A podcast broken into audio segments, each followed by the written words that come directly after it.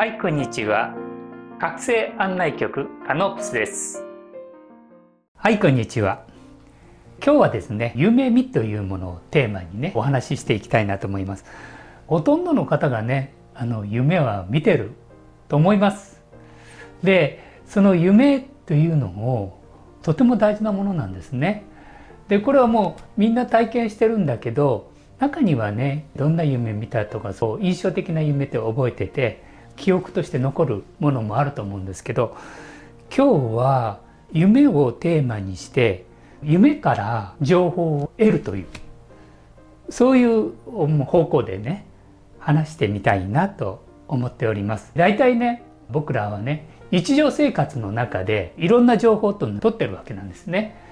今日は夢をテーマにやります。多分この動画を見ておられる方っていうのは瞑想もやってると思いますね。でこの瞑想っていうのは前自分の中から情報を自分のセンター内なるこの本体からね情報を得るという方法を伝えたことあると思います。えそういう方法もありますよって。でも夢になるとこの肉体からの限定それから解放されるんですね。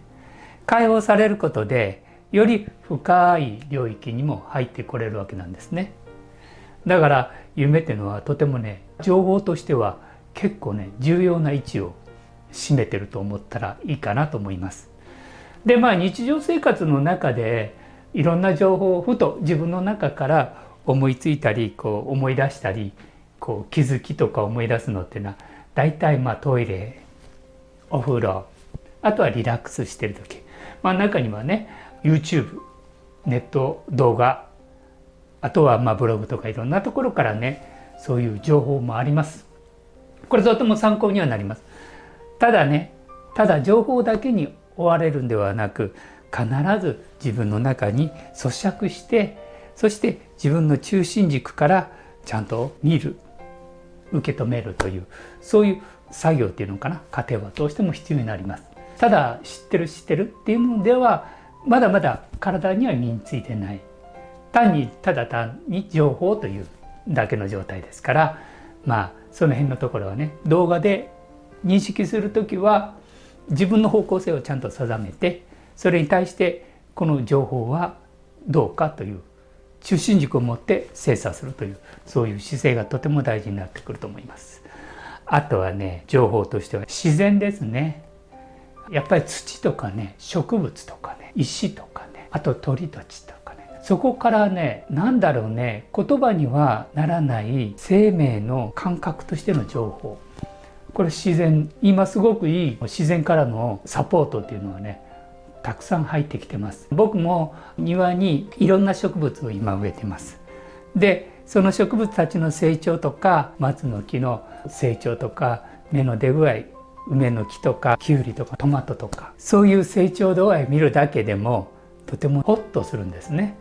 なんか知らないけど庭に行くと気持ちがこう和む。これもねとても大事なことだなと思います。言葉でどうこうというんじゃなくて言葉にはならないもっと深い部分のエネルギーというんですかね。そういうものが入ってくるんですね。とてもいいと思いますこれはね。であとテレビ。ここに2つクエスチョンマークがついてます。最近ねほとんどテレビ見てないんですね。メジャーのねネットもほとんど見てないのでここでどうこうっていうのはあの言えないんですけどまあ基本的にはテレビは見ない方がいいですね今はね。たまにねちょっとこう刺激になる、まあ、気づきがあるそういう番組もあったような気がします昔はね。今どうか知りません。もう現状がちょっとわからないのでね。テレビがほとんど見ないのでね。あと仕事学校グループ、うん、まあ団体とかね。これはやっぱり仕事とか学校グループも直接ね日常の中で関わっていろんな体験をするわけですよ。でそこからいろんな情報を得るんですね。あと人間関係、まあ、一番趣を置くと思うけど。そういうものが全部ひっくるめて夢っていうのはあのいろんな意味でねサポートしてくれます。こここの我々が日常で生活しているこの世界っていうのはまだまだバランスが取れないんですね。だから純粋な子どもたちや純粋な人たちっていうのはこの社会に馴染まないというのは、うん、それは当たり前だと思います。前何度も言いましたよね。ここは悪魔の仕組みで今までできてたわけ。だから無意識のうちにそこで生まれ育ってるとそれが気づかないと思う。でも違和感はある。だから家に引きこもってしまう。鬱になる。当たり前です。だからそれを受け入れることがとても大事ですだからまあ引きこもっても OK です。その時は夢を見て自分のこの動画を見てね夢ってどんなものかっていうのをちょっと研究してみるのもいいと思います。そして前も話したように縦軸に今ほとんどの人は横軸に動いてます。横軸に動くっていうのは横軸のみで動いてる場合は地を這うものというそういう意味合いの言葉がありますで縦軸っていうのは天と地をいつも上がったり降りたりしてそして多次元的に生きるこれからの新しい生き方なんですね。で夢っていうのはその一つのすごくいい情報のツールでもあるんです。だから今日はあのちょっとね簡単なご紹介という形でやっていきたいなと思うんですね。続いてこういう関係でまずね夢を見て記録する。記録する。夢を見てね。そしてその夢解釈。この解釈はね今ねネットでも載ってます。ネットで検索したらいいです。自分が何かをやりたい時にこの方向をやりたい。その情報は今すぐネットで情報は検索して取れますから。一応これは使えるんではないかなというのはあの載せておきますので概要欄にねあのぜひねそれも使ってみられたらいいかなと思います。それから解釈して理解する。理解してヒントになった方向性。方向性になるようなヒントを自分の中で得るという。そういうのがとても大事になりますね。じゃあ夢を見るにはどうしたらいいかって言ったらですねやっぱりね夢コツがあります。一番いいのはね早寝するってことです。あんまり遅くまで起きていろいろやってもうそしてコクンと寝るとねなかなか夢ってこうしっかり覚えてないと思うんですね。だからなるべく早めに寝る。で朝起きてすぐ動かないために早めに起きてその記録をちょうど寝起きの時が一番ちゃんと覚えてますので動かないで枕元にペンとノートを置いてそして記録をするそういうふうにするとあいいかなと思います。でそうですねやっぱりこの体の次元に肉体次元に近い夢っていうのは割とね鮮明に覚えてると思います。でかなり深い領域の夢っていうのはね結構ねシンプル。飾り気のないね。透明なシンプルな感じっていうんですかね。そんな夢の感じです。深さによって違うと思います。やっぱり目が覚める間近の頃っていうのは結構ね割とよくよく覚えてますので書いてみたらいいと思います。また1日の夜のサイクルの中でだいたい3時間4時間ぐらいするとね1回目が覚めるんですよ。ね、そうすると途中で夢を書くということがあると思います。日によってはねたくさんの夢を見ることがあってね記録するのが大変というのもあると思うんだけどまあシンプルにねまとめと分かりやすくまとめておくっていうのはとてもいいかなと思いますね。昔はね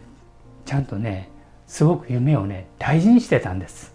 今の我々は夢をあんまりねもう無視してポイッとこうもうほとんどまあこんな夢見たかなぐらいでしちゃうんだけど昔の人たちはね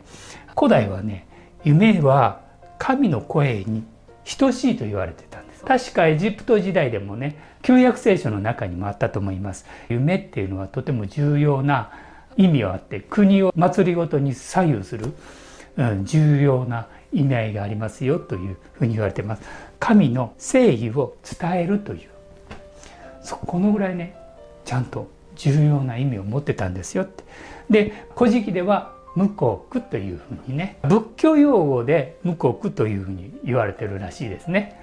えー、そういう意味で夢っていうのはねとてもとてもね大事な情報をあなたの中から出てくる情報として生かしてほしいんですね。今まではもうゴミのようにこうポンポンポンポン捨てていたかもしれないけどそれを夢を宝にしてそして生かしそういう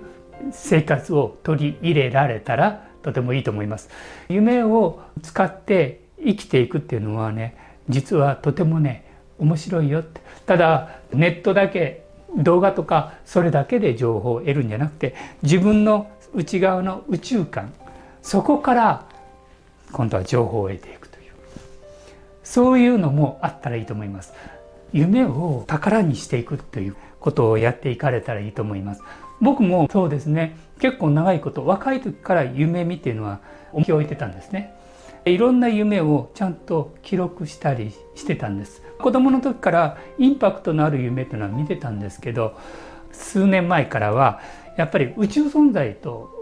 ダイレクトにうん彼らとの交流をしながら夢を通していろんなコンタクトっていうんですかね。交流で学びここに工事の宇宙存在たちと交流し学習しトレーニングしているというこういうふうなことも実際にあの僕自身もやっております。これはねあの皆さんも同じです。ある程度ね瞑想して霊体っていうんですかねアストラル体アクティブに動ける透明なボディがあるんですけどねそのアストラル体がこうある程度出来上がってきますと彼らと交流は夢の中であってそして朝目が覚めたらこの地上に降りてきて、まあ、地上のクルーとして活動するまた夜になれば彼らのその領域まで行くという上がったり降りたりしながら多次元的なね活動をしていくというのが結構ねこれも面白いですのでまあ皆さんも是非是非こういう体験をされてみたらいいかなと思います。これを言いますのは例えば闇の10日間10日間はネットはつながらないとも言われてるんですね。そしたら何するの？知ってる人はねそれに向けてのいろんな対応をすると思うし夢っていうのもとても重要なんですね。例えばネットがなくても機械がなくても自分の中から情報を引き出していくそういうトレーニングをもう今から身につけていくまあそのきっかけになったらいいなと思いまして今回は「夢見」というテーマで話させていただきました。それじゃあまた